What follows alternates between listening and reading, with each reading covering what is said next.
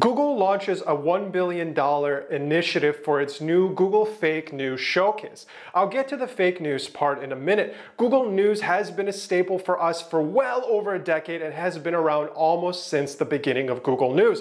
It is an AI driven curation of the media that was so disruptive, countries such as Spain banned Google News from entering its borders. In addition to its new portfolio of publishers that it's working with, Google has attracted over 200 publications to join and be a part of this new Google feed. The Google News Showcase is going to take publishers that can use its new formats, very AMP-esque, very elegant and smooth, and it allows for text, timelines, bulletins, and linking of different articles. So it's a very seamless curation of content.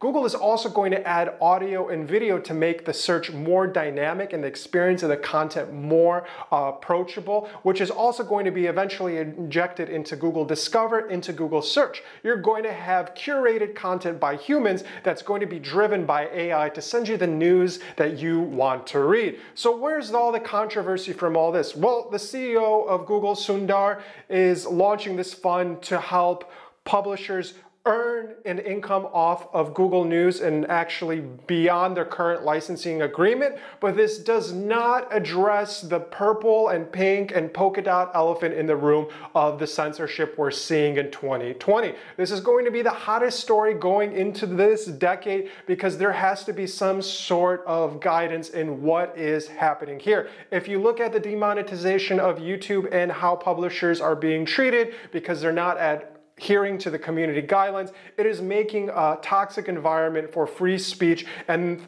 free speech is the Achilles heel of any point on the internet. The internet thrives on innovation and speed, and restriction will stifle it. So, will this Google News Showcase be a step in the right direction, or is Google going to continue to enable some of the controversies that they have now? addressing it right now clearly and being upfront about it and being transparent about what you stand for and what you don't stand for is going to be important. We're seeing animal abuse still on YouTube, but ignoring that kind of abuse and ignoring the problem so you can't have a discussion and a reasonable discussion around it is just as bad as just censoring that video and just muting it and ignoring it from the world. So there's definitely balances of uh, how do you portray different content, how do you police the content, and this is going to be an innovative new tool from Google to allow publishers to actually earn a living, but if you are dependent on that monetization from Google and you do not adhere to the community guidelines, what do you think is going to happen? This is a very toxic environment that we're in right now.